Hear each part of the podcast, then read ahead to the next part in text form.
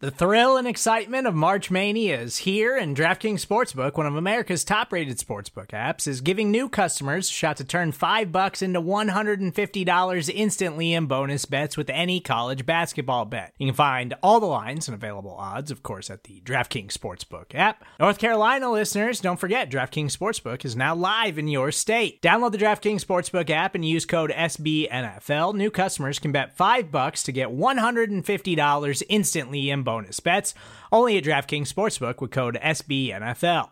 The crown is yours. Gambling problem? Call 1 800 Gambler or in West Virginia, visit www.1800Gambler.net. In New York, call 8778 HOPE NY or text HOPE NY. In Connecticut, help is available for problem gambling. Call 888 789 7777 or visit ccpg.org. Please play responsibly on behalf of Boot Hill Casino and Resort 21 plus age varies by jurisdiction. Void in Ontario. Bonus bets expire 168 hours after issuance. See DKNG.com slash B-ball for eligibility, deposit restrictions, terms, and responsible gaming resources. Hello, everyone, and welcome to Falato's Fantasy Corner here on Big Blue View Radio. I am the host, Nicholas Falato, and we're going to dive into some week six rankings, some statistics to go over for your fantasy football teams. Hopefully, you guys are 5 and 0, 4 and 1, 3 and 2 possibly, but even if you're 1 and 4 or 2 and 3, do not give up. This is the time for those teams to rise when they monitor the waiver wire, make sound judicious decisions, trade pieces at their height to other desperate teams, and if you stick it out and you keep up with it, you can find that you'll win a lot of these middle weeks, and by the time you know it, you might be vying for one of those last playoff spots in your fantasy leagues, and that's all it takes is to get one of those. All you got to do is get into the dance. You do not need a first round buy or anything like that. All you need to do is get into that dance, whether it be six or four teams, however your playoff formats are set up. Don't give up quite yet because people are going to get injured, as we've seen. There's going to be gold on the free agent wire. As we've seen, some of the best running backs, some of the best fantasy performers were waiver wire ads. You could start early on with someone like James Robinson. You could also look at Carolina's Mike Davis, who has filled in nicely for Christian McCaffrey. Speaking of McCaffrey, if you can buy low on him now, he's not going to play this week against the Bears, and they haven't activated him yet, so he hasn't been practicing quite yet. Next week, they have the Saints, and then they play Thursday night football against the Falcons. So the way I look at this is if he's not fully healthy, I don't see them bringing him back for the Saints and then playing him on a short week, Thursday night football, against the Falcons. Now, if he is healthy enough, they might just sit him against the Saints. You get another usage week of Mike Davis, who has been playing excellently so far this season. Even though it's a tough matchup against the Saints, they haven't been as strong this season, but they still have really solid players on the interior, and they have guys like Cam Jordan.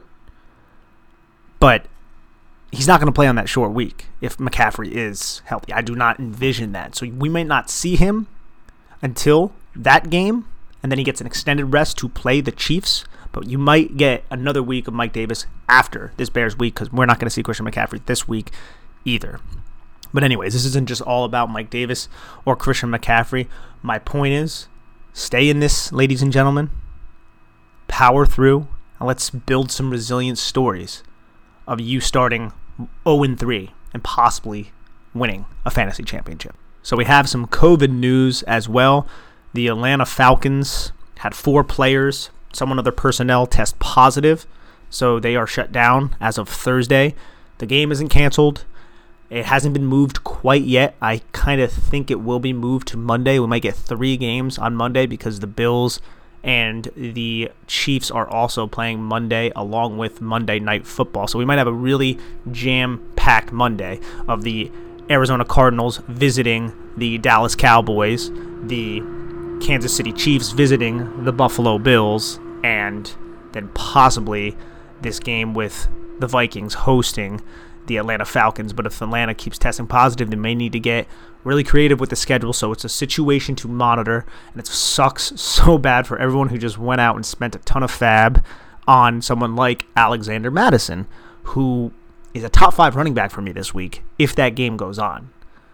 But we need to monitor it. We need to see if more tests come out with more players testing positive that may delay this game and force both those teams into a bye week. So monitor your Vikings and your Atlanta Falcons. And like I've said before on this podcast, this kind of stuff is going to happen. It's going to be a very fluid situation. So before we get into the rankings, let's go over the highest over unders according to Vegas.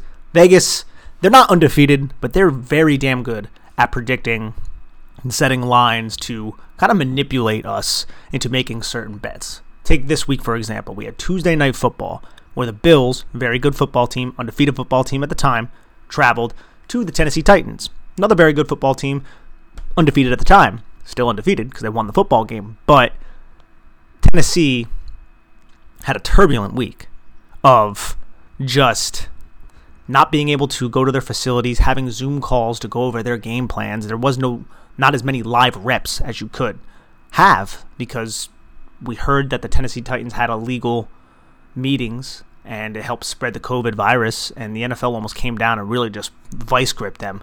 That didn't happen quite yet, but they were able to get this game off on Tuesday, and the line was set at kickoff the Bills minus three. And I looked at that line and I said, no, I do not trust this whatsoever. I thought the Bills should have been granted, given the context of the Titans, and you know the Titans are a good team, I thought the Bills should have been like six point, six and a half point favorites in this game. But Vegas knew something. The Sharps knew something. There was probably heavy money coming in on Tennessee. I kept that line where it was, and everybody saw Bills minus three. Bills are going to beat the Titans by more than three points, definitely. That did not happen whatsoever. The Titans just laid a slacking on them. The last time we saw the Bills play, they went to Vegas and they were able to win the football game, but Josh Allen didn't look as good. It Seems like Josh Allen's getting a little bit of the Daniel Jones treatment, a little bit of the Pat Mahomes treatment, even.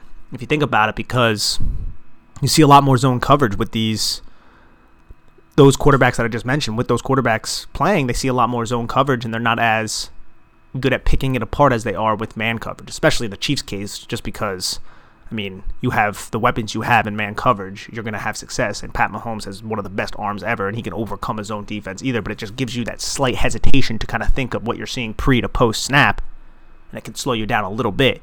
You're not as crisp. We definitely have seen that with Daniel Jones this year. Giants fans, sadly. There's a lot more zone coverage. Bears ran a ton of zone coverage, as did the San Francisco 49ers, as did the Los Angeles Rams, and as did the Dallas Cowboys. Now, Jason Garrett needs to find a way to overcome that zone coverage, but you also need some protection to help that, and the Giants aren't getting that quite yet. So as for the highest over-unders, though, not to go on a New York Giants tangent, which I tend to do sometimes, the highest over-under of the week is 57.5 points. And that's Monday night, Kansas City at Buffalo. Then there's a tie for the second to the fifth highest over-unders. It's 54.5 for the Monday night football game, Arizona at Dallas, Green Bay at Tampa Bay, Detroit at Jacksonville, and Atlanta at Minnesota.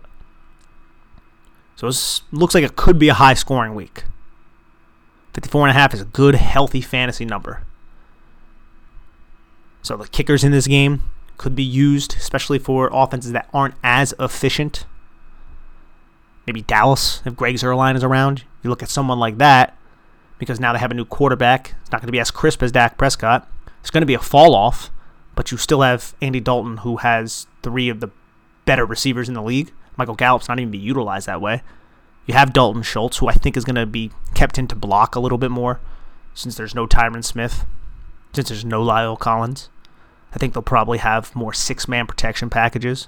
And they like using Zeke or Tony Pollard in the receiving game, so that's going to leave Schultz to block a little bit more. Possibly which we saw in the New York Giants game as well. And the Giants lost their best pass rusher in the first quarter with Lorenzo Carter rupturing his Achilles. It's brutal. I feel so bad for the kid, you know? But those games should be very heavily targeted for fantasy football. And obviously, if you have studs in some of the lower scoring games, you're going to play them as well. Studs like Jamison Crowder, who has ended up being a really, really nice fantasy option, and we'll get into him. But let's go over the quarterbacks first. So let's get into my rankings. Quarterback number one, which it should be most of the weeks now, it's hard to doubt the guy, and that's Patrick Mahomes at Buffalo. Now, this is even compounded by the fact that Levi Wallace and Tre'Davious White did not play.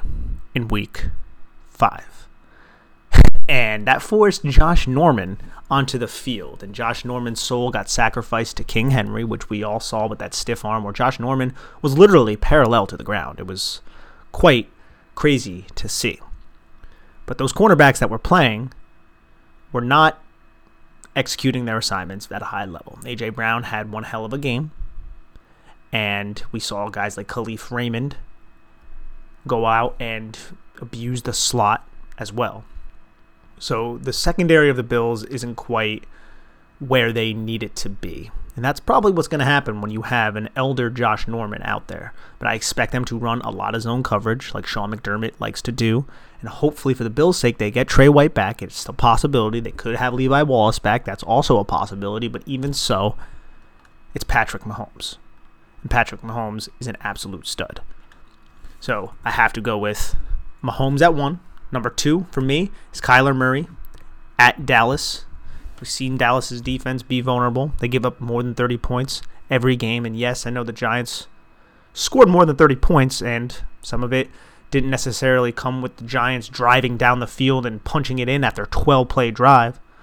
No, they had a defensive touchdown. They had Andy Dalton fumble the ball, give it to them at the 15 yard line, and then they punched it in with Devonta Freeman. And then the rest were just field goals. But Arizona, they have struggled. They're not a great football team, but Kyler Murray is a great playmaker. They have DeAndre Hopkins, who is an absolute stud. They need to establish the running game against this Dallas defense that can't necessarily stop the run.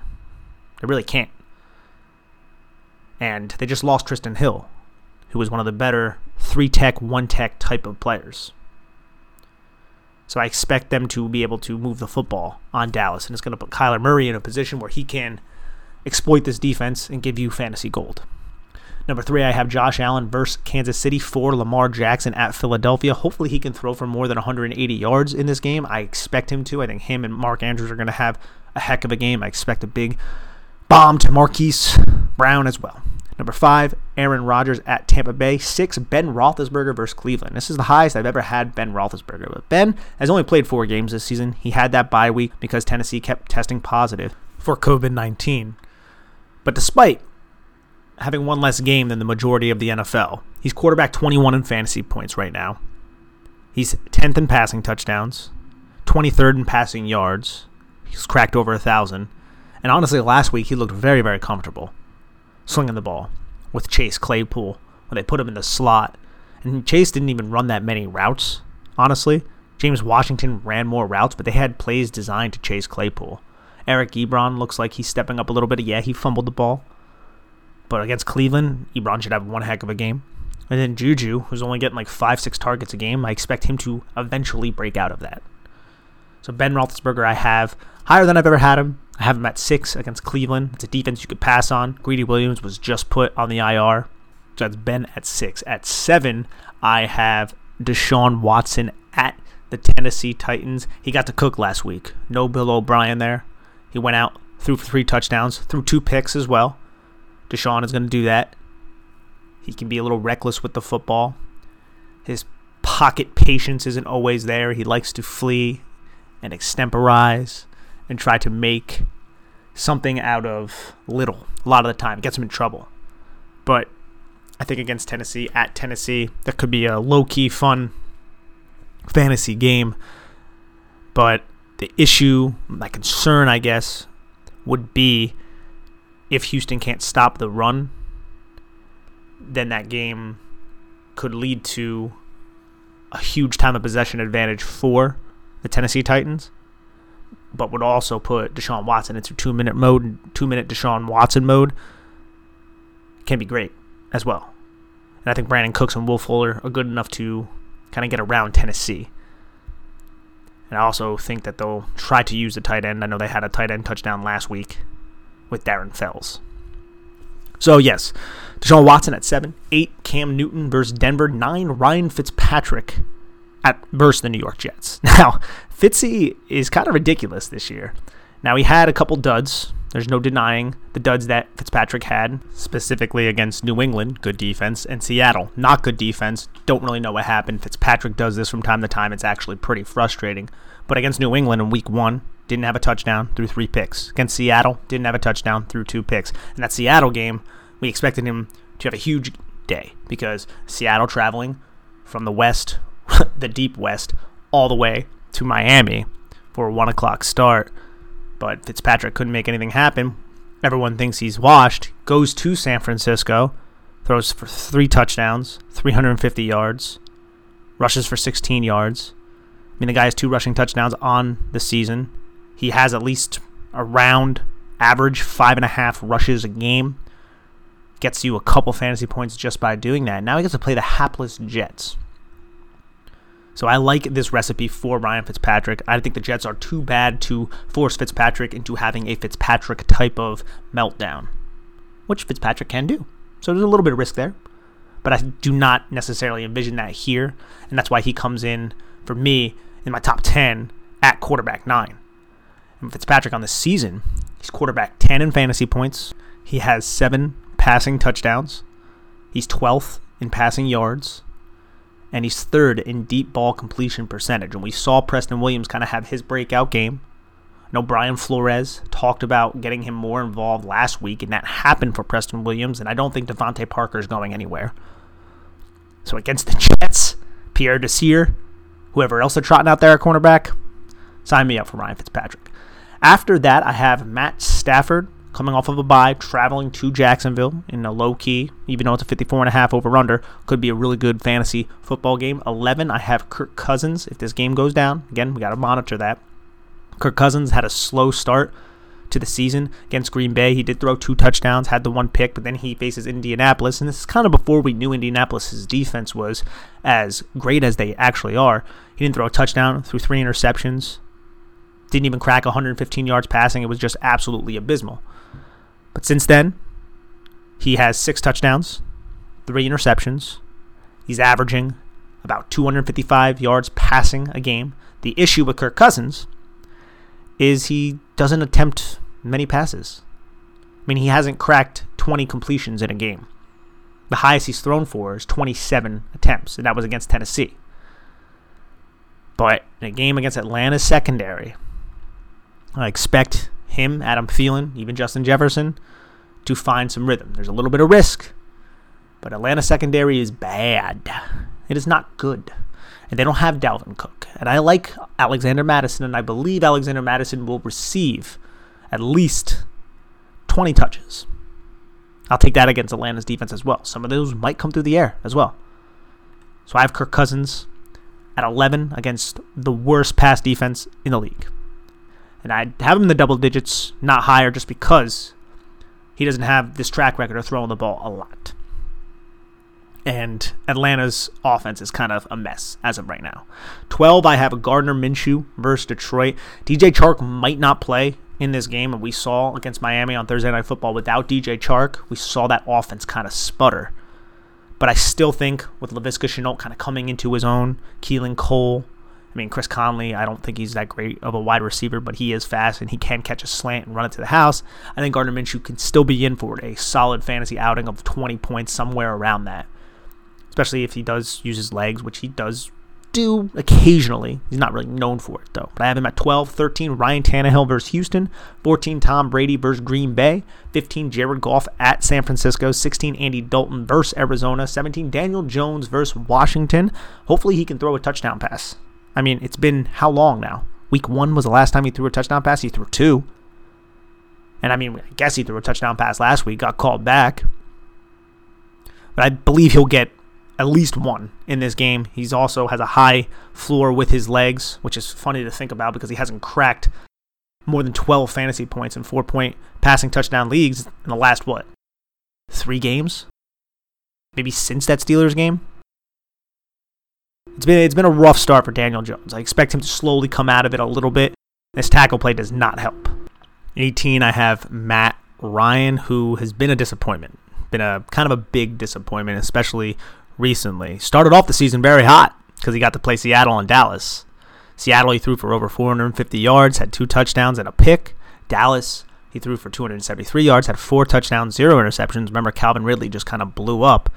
And then he faced Chicago, and he threw for 238 yards, threw 38 times, had a touchdown and a pick. And Then he hasn't thrown a touchdown since. In Green versus Green Bay, when he played Carolina, he threw an interception there. It hasn't been good for Matt Ryan. And Julio Jones has been dinged up, and I think that's a big reason why. We also saw a lot of turnover there. They just fired Thomas Dimitroff. They fired Dan Quinn. That happened after the Carolina game, but I'm sure tensions were probably really high in the building. But right now, we get Matt Ryan playing Minnesota, a defense that's been playing better recently, but struggled really early on. And I look at him. He is 18th right now in fantasy points. He has seven passing touchdowns on the season. Again, four of them came against Dallas. He's fifth in passing yards. But his deep ball completion percentage, not exactly there. Ranks 25th. But air yards, it's there. So he's throwing it deep because he's first in air yards a game. Throwing it deep, but it's not necessarily getting completed. And I'm sure the lack of Julio Jones or a hobbled Julio Jones has definitely hurt Matt Ryan. It has in the past, still does. I mean, yes, you have Calvin Ridley, you have Russell Gage, who traded for Hayden Hurst. You did all these things. But not having that presence of Julio Jones shifts a lot more coverage to Calvin Ridley, which puts more of a pressure on guys like Zaccheaus and Gage and Hayden Hurst. I have him in my top 20, but I'm still a little tentative about starting him. That's why I have players like Daniel Jones and Andy Dalton over him. 19, I have Teddy Bridgewater. Now, I like Teddy Bridgewater. I think it's not sexy. People don't view Teddy Bridgewater as a sexy fantasy start. But we saw last week, could have won you your fantasy week, right? 313 yards passing, two touchdowns. The week prior had 276 yards passing, two touchdowns, a pick, also added a rushing touchdown. But now he plays Chicago, a team that's only surrendered one passing touchdown this season to a wide receiver. So you look at DJ Moore, who would have had a modest day if it wasn't for like a 50 something yard touchdown scamper on a quick drag route. Robbie Anderson, who is the number one receiver against the Chicago Bears defense, who was on one of those bye weeks, I guess you can call it, because they played Thursday night football, so they had an extended week of rest. That's why he's a little bit lower in my rankings, but I do like Teddy. I mean, he has six passing touchdowns on the year. He's 16th in fantasy points. Not a lot of people thought that. He's sixth in passing yards. He's a good number two quarterback to have for your fantasy team in Superflex. But I'm not necessarily looking to start him this week. And then 20 to round out the top 20 is Jimmy Garoppolo versus the Rams.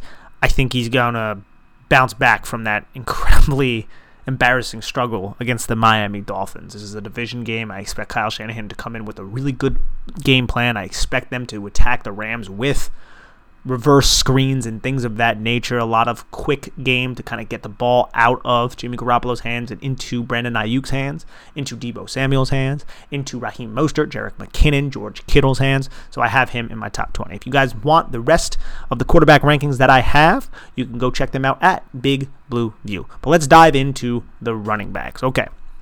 Number one running back right now. Quarterback just got hurt. You have Andy Dalton as your starting quarterback. You're going to feed Zeke at home against Arizona Cardinals, who just lost Chandler Jones. And it's probably going to work out. I can see Ezekiel Elliott blowing up this week. So he's number one. Number two, Derrick Henry versus Houston. Houston has struggled to stop the run all year. And now they get Derrick Henry, who's on a short week, but he's Derrick Henry, who has an extended rest. And he steals souls. And he's stolen many souls before in the past. Not Chris Conte's, that was Vance McDonald, but he has stolen a few.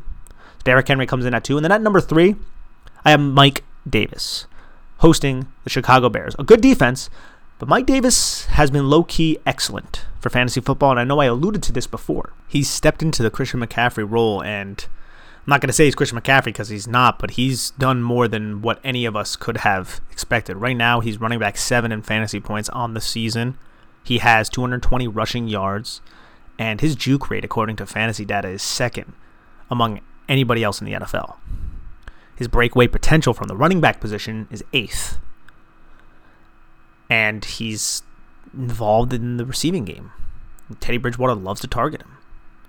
Even in the game where Christian McCaffrey was healthy, he had eight targets. He caught all eight of them. The next game against the Chargers, he had nine targets, caught eight of them. Then against Arizona, he had six targets, caught five of them. And then against Atlanta last week, he had 10 targets, caught nine of them, added 60, and a score with that. And that's while getting about 15 carries in a game. Mike Davis is a stud until Christian McCaffrey comes back. If you could trade him high after this week, or even before this week, if you can get a true number one running back, you might want to wait until Le'Veon Bell signs somewhere to see the value of someone like Clyde Edwards-Helaire or David Montgomery or even Myles Gaskin, some guys who are getting a lot of carries, but Le'Veon Bell has it narrowed down to three teams right now, and I think the Bills aren't in it. I mean, the Bears, I'm sorry. I think the Bears aren't in it. I think it's the Bills, the Chiefs, or the Dolphins are the three teams that have been reported. And by the time you're listening to this, you'll probably know which team. So I'm not going to go too far into that. But it's going to, you know, obviously piss off a lot of fantasy managers. It goes to the Chiefs, it's going to piss off people who own Clyde Edwards Helaire. But Edwards Helaire has not been that great in the short yardage situations. But we'll see. We'll see where Le'Veon goes. But as for Mike Davis right now, he's an absolute stud for you. And as is James Robinson, who comes in at four for me. Now, James Robinson gets to host the Detroit Lions, a team that is not that great against stopping running backs. Detroit ranks sixth in fantasy points allowed to the running back position. The only teams that give up more is Miami, who are facing the Jets, so you don't really have to worry about it. Green Bay, who's facing Tampa Bay, but that's a little bit more skewed than anything else. Las Vegas, Carolina, and the Jets themselves against Miami. That's why I love Myles Gaskin as well. But James Robinson right now is ninth in fantasy points at the running back position. He's 12th in rushing yards.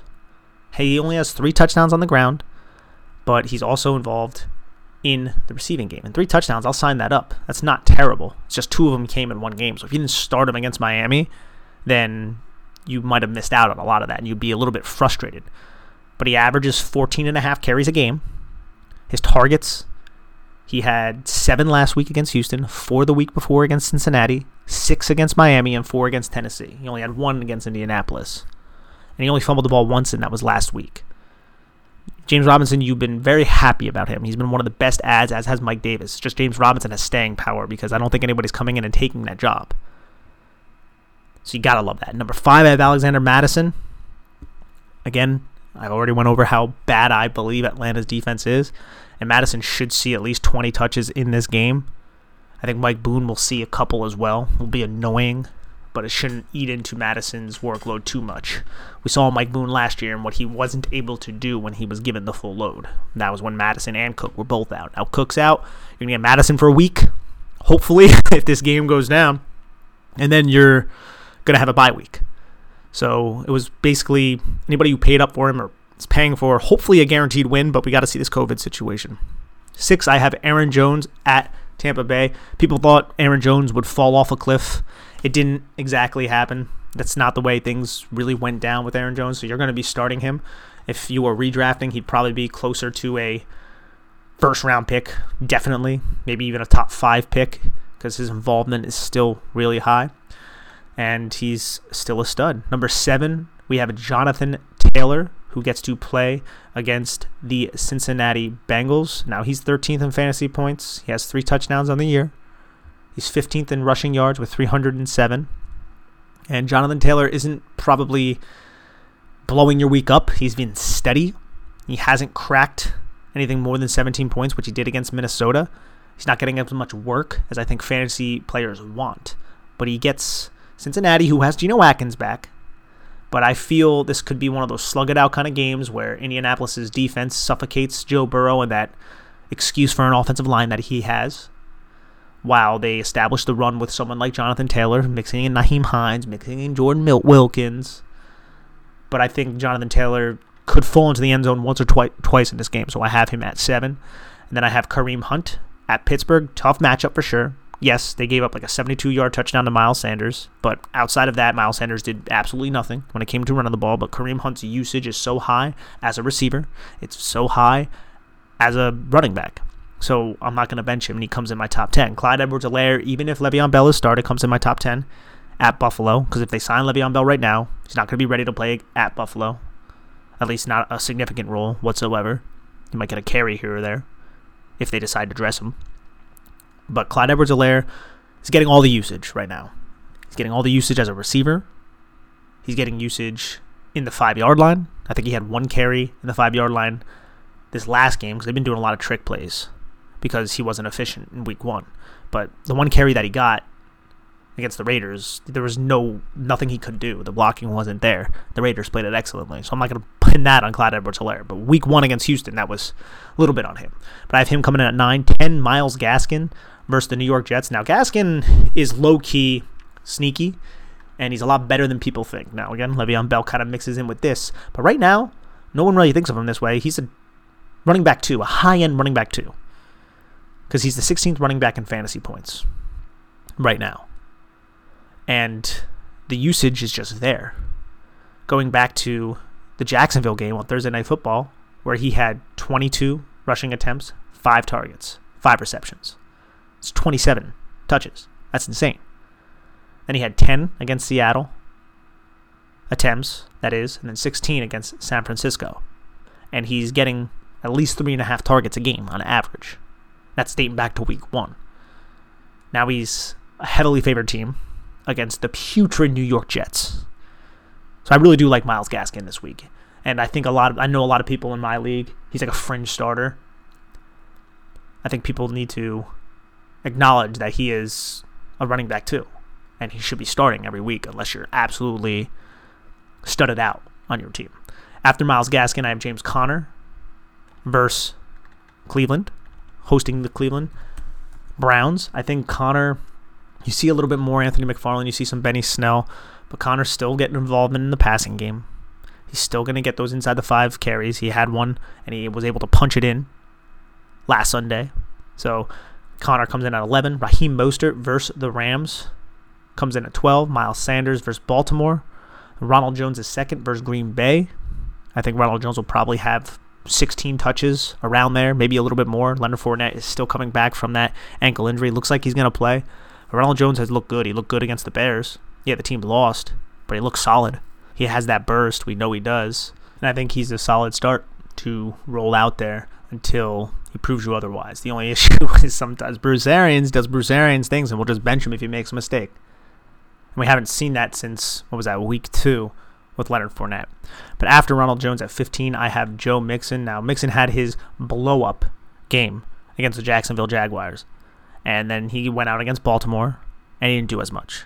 But he had 24 carries. He had six receptions on eight targets. His usage is insane. You have to start Joe Mixon. I think he is a buy low candidate, 100%. Because, yes, the offensive line sucks. But when you're getting the kind of opportunity that he has, and he doesn't look like Kenyan Drake out there who gets a lot of opportunity but just looks just done you need to pursue that because opportunity is fantasy gold. And I like Joe Mixon a lot when it comes to his skill set. And I think he can definitely provide again this week, even though he's going up against Indianapolis. I think it's a tough matchup. It's at Indy. But Mixon, all he needs is one crease and he can go. And I think you are probably going to be starting him, as you are going to be starting David Montgomery at Carolina. Montgomery's the running back 20 right now on the year. He has 247 rushing yards, two touchdowns. We saw him get in to the end zone last week. But without Tarik Cohen, he was targeted eight times, had seven catches, 30 yards. Very inefficient, but it's there. And if Le'Veon doesn't sign with the Bears, he's going to continue to get this workload. He's the primary running back. And I don't like the offensive line situation with the injuries that are kind of happening down there but it's hard to not like him at Carolina. He's going to be with Nick Foles. He's going to be a big part of that game plan. 17, I have Todd Gurley at Minnesota. 18, David Johnson at Tennessee. 19, Damien Harris versus Denver. I think people are sleeping on Damien Harris. I still see him on the waiver wire in some places, and I snag him up every time. I don't like typically rostering Bill Belichick running backs, but I've heard just such a steady drumbeat about this kid since training camp People loved him. People were raving about him. Sony Michel's now on IR. They don't seem to be raving about him whatsoever. So I think it could be the Damien Harris, and definitely could be obviously James White and Rex Burkhead on third down. But I had Damien Harris versus Denver, a team that just lost Jurrell Casey. Denver's typically good against the run, but they did lose Jurrell Casey, so those stats are a little uh, incorrect, I guess you could say, at least as of right now with the roster as it's currently constructed. 20, I have Antonio Gibson at the New York Giants. Think he'll be used a lot out of the backfield. Giants do a really good job rallying to the football, and they haven't really surrendered a lot of points through the air to the running back position, nor have they done it to the tight end position because their zone coverage focuses on the middle of the field, and guys like Blake Martinez are really, really good in pursuit, as is Kyler Fackrell and a couple other players. 21, Devin Singletary versus Kansas City. 22, Kenyan Drake at Dallas. 23, Devonta Freeman versus Washington. 24, Darrell Henderson at San Francisco. And then 25, I have Phillip Lindsay at New England. And it's a little unclear as of right now if Melvin Gordon's going to play. I believe he returned to practice today, so I would put Melvin Gordon there. If Melvin Gordon plays after his DUI, I don't love him as a fantasy option at New England because it's New England. They're going to take away your best option. That's what they do. But he should have a lot of carries and he could break something out. It's definitely possible. He is skilled enough. Doesn't seem like the league is going to come down on Melvin Gordon quite yet. They have to let an investigation kind of ensue. And uh, look at Melvin Gordon. He's going to be suspended, probably for three games. A little bit later, though. He could play in this if the Broncos don't come down on him. I don't necessarily love either for fantasy football, but if you're in a bind and Melvin Gordon isn't demoted then I guess you could start him, but it's definitely not something that I'm looking to do. All right, if you want the rest of the running back rankings, please go to Big Blue View. Before we get into the wide receivers, please take a minute to listen to our sponsors here at SB Nation. Support for this show comes from Sylvan Learning. As a parent, you want your child to have every opportunity, but giving them the tools they need to tackle every challenge, that takes a team. Now more than ever, educational support tailored exactly to what your child needs can make all the difference.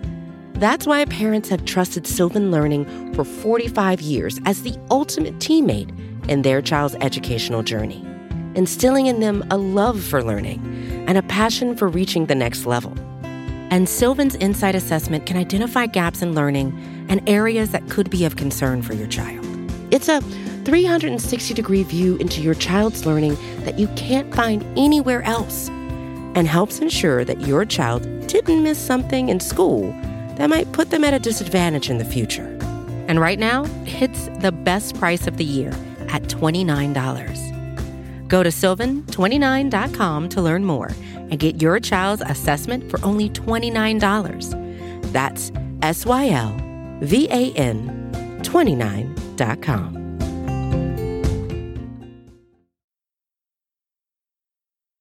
All right, receiver one is DeAndre Hopkins. He's an absolute stud. He had a slow start against the Jets. He gets to play at Dallas this week, and then in like the third, the end of the third quarter, fourth quarter, he just blew up against the Jets, had a touchdown. You're never not going to start DeAndre Hopkins. Number two, Adam Thielen versus Atlanta's pretty bad secondary, so definitely fire him up. Tyree, if they play the game. Tyreek Hill at Buffalo is three. Davante Adams should play. He should be healthy for this game. At Tampa Bay is four. Stefon Diggs versus the Kansas City Chiefs is five. Stefon Diggs, I mean, if you're redrafting right now, he's going to be one of the first receivers selected. And people were getting him in the sixth round. Honestly, hindsight's 2020, but it was really dumb looking back on it, given the skill set of Stefon Diggs. I know a lot of people were down on Josh Allen, including myself, but we should have realized what Diggs could have done for Allen and expected maybe a little bit of progression from the quarterback. Last time we saw Josh Allen, it was not good whatsoever for the kid at Houston, where he made tons of mistakes to basically cost the team a chance to advance in the playoffs. But Stefon Diggs makes that team so much better, that offense specifically, obviously. Then I have Allen Robinson at six. Now, Allen Robinson is just getting hyper targeted. He's the most targeted receiver in the league right now. He averages 11.5 targets a game, has 57 targets on the season. Last three games, he's double digit targets. It's a stud. And yes, he has Mitchell Trubisky and Nick Foles thrown him in the football. Doesn't really matter because he's getting so many targets. He's eighth right now in wide receiver fantasy points. He's eighth right now in receiving yards with 421. And even in a tough matchup last week against Tampa Bay, he saw 16 targets, had 10 catches for 90 yards. Now, if he got in the end zone, those fantasy points would have been huge. But it was rather modest if it wasn't in a PPR league. But a lot of people play PPR leagues. Like my rankings, half point PPR. That's what they are. Anyways, next is Calvin Ridley at Minnesota, especially if Julio Jones sits. I don't have Julio. I don't have Chris Godwin. I don't have DJ Chark in these rankings. I don't believe Godwin's going to play. Chark is not trending in the right direction. Julio, maybe if this game gets pushed back, could slip in here. And if Julio plays, I think you're going to start him. He's Julio Jones. But he already had a setback last time he tried to play in week four. So I, I think the Falcons may be a little bit hesitant to put him back out there. But Calvin Ridley is seven. Eight is Kenny Golladay at Jacksonville. Nine is Amari Cooper versus Arizona. Now, Cooper, right now, he only has one touchdown in the season, but he's 10th in fantasy points because he's getting targeted like crazy. He has 424 receiving yards on the season. It's just last week, he didn't have a good game, and that's because he got the James Bradberry treatment. And the Cowboys' game plan, the game script, had them run the football a lot more than we originally anticipated because the Giants were playing a lot of two high. So they didn't have a safety down in the box. And when you play two high, that's cover two, middle of the field open. The seams are going to be vulnerable for CeeDee Lamb, which they were. And you're not going to have that safety to be in the box to help execute his run fits in the B gap specifically in a timely manner. And that's why horizontal stretch to the field, just like it was in week nine last year, was a problem for the Giants. Now, I know this is a different defense, but Ezekiel Elliott did a good job on the ground. But look at the targets that Amari Cooper, to get back on Cooper, has had. He had four last week. Again, James Bradberry and game script. He had 16 the week before, 12 the week before that, 9 the week before that, 14 the week before that. That's what Dak Prescott. Andy Dalton knows that he needs to target his talented guys. He has three of them. But I expect Amari Cooper to bounce back here and have a really good game in prime time. Number 10, I have Cooper Kupp at San Francisco. Cooper Kupp and Robert Woods, I feel like, are both kind of in- interesting here. Richard Sherman is probably not going to be playing in this game. He had a setback with his calf injury. And I like Cooper Kupp. I want to see a little bit more targets. He's only cracked double digits once, and that was against Buffalo when they traveled to Buffalo in that high scoring game. Last two weeks, he had eight targets and then seven targets. He had the one touchdown on broken play against the Giants, but I still think he is a wide receiver one here in a game where I think San Francisco is going to have a good game plan. I think there could be a modest scoring affair. Talk about like 24 21 kind of game, closer game than what San Francisco just had. So I have him coming in at 10. 11, I have Mike Evans versus Green Bay. 12, Odell Beckham Jr. And I know he's out sick right now. It's not COVID, at least not as of right now. He t- took a test and it was negative, but it could develop into it. So we got to monitor it. But Pittsburgh's been very bad against opposing wide receivers, which is somewhat crazy to think about. But they have not been good against opposing wide receivers.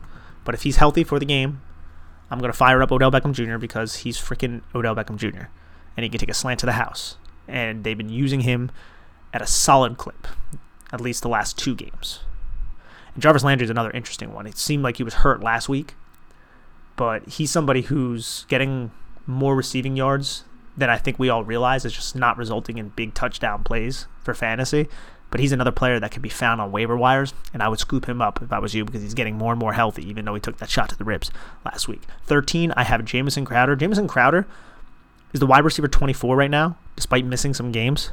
He's 335 yards receiving. Played in three games. All three of the games has had double digit targets, has two touchdowns in them, has been over 100 yards. He's he's been playing really well for a crappy Jets team. He really has and he comes in as a top 15. He comes in as a number one receiver. No, just outside at 13. Number one, I guess, would be 1 through 12. And I have him over Robert Woods, who I have at 14. And I like Robert Woods, but he's somebody else who needs to get a little bit more targets. I like to spread the ball out a little bit there in Los Angeles. But I have Robert Woods at San Francisco at 14. 15, I have Will Fuller at Tennessee. Like Will Fuller, it was a Brandin Cooks game last week. It's going to happen sometimes, but he's still going to eat Will Fuller's still a very good wide receiver in his own right, and he has that deep speed. Sean Watson loves to throw the ball deep.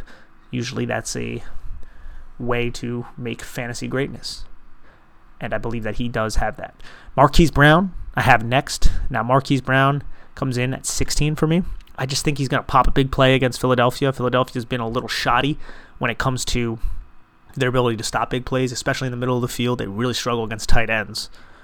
So I think Mark Andrews, which we'll get into later, is just going to have one heck of a game. Marquise Brown, last two weeks, has 18 targets. Had eight against Washington and 10 against Cincinnati.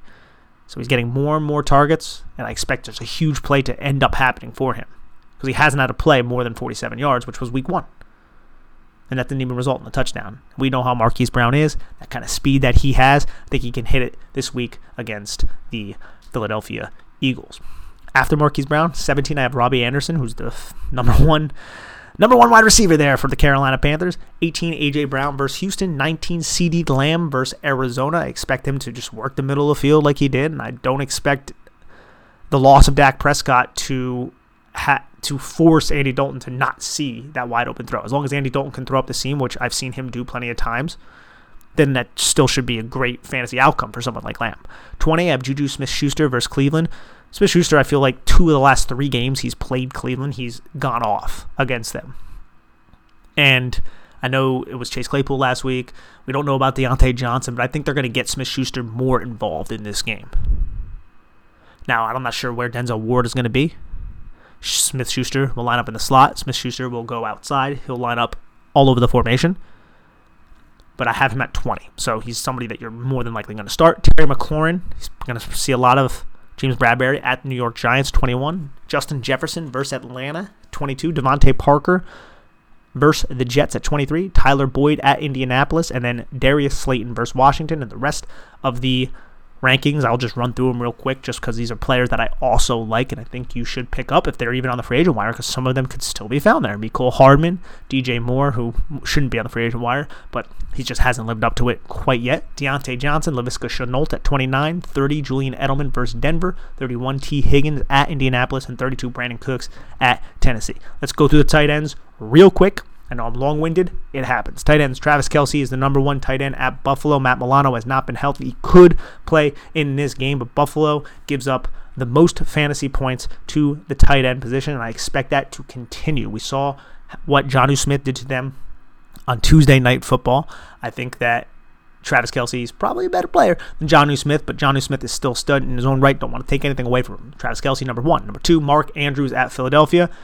I mean, Philadelphia has just been torn up by tight ends. And I know last week it was Chase Claypool, but they used Chase Claypool tight to the line of scrimmage, matched him up with Nathan Gerry, and just absolutely blew the top off the defense. And I think Mark Andrews is going to have a heck of a game. Nick Boyle could even catch a touchdown in this damn game, the way the Ravens like to kind of run a lot of 12, 13 personnel. Three, I have George Kittle versus the Rams. Four, Jonnu Smith versus Houston. Five, TJ Hockenson versus the Jacksonville Jaguars. Jacksonville gives up the sixth most fantasy points, 17.3 points per game to the tight end position. And I think TJ Hockenson, that's why he comes in my top five. I think he's going to have a really good week here at Jacksonville with Kenny Golladay kind of also taking the pressure and expanding the defense, forcing the safeties to kind of pay attention to him as well. Evan Engram versus Washington, I have at six. They're tr- the Giants are trying to use him in a lot of different ways, and I respect that and he's just not it as a blocker,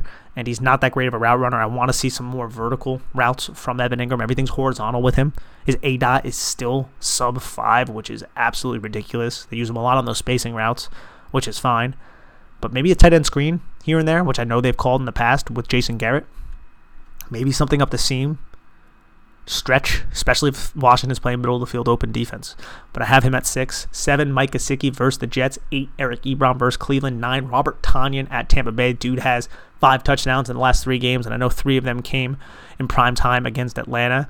But think about what the receivers outside of Davante Adams that are healthy have done for Green Bay. Nothing.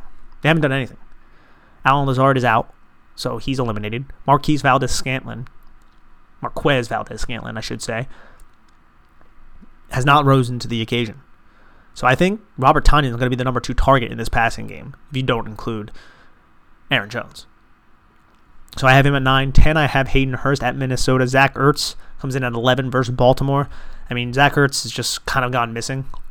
I looked at a lot of his separation stats, things like that. They're not terrible, honestly. They're really not. But he's just not getting the targets. Carson Wentz is throwing the ball deep, and that's just not Zach Ertz's game right now.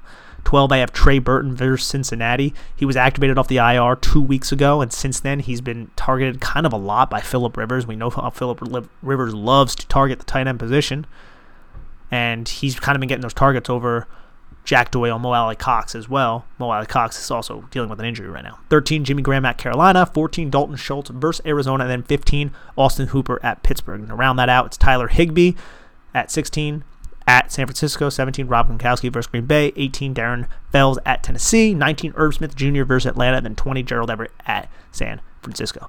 Alrighty, everybody. Thank you so much for listening to this. Please rate, subscribe, and review this podcast. And I hope you guys all have a lovely day. Let's get a fantasy win. Take care.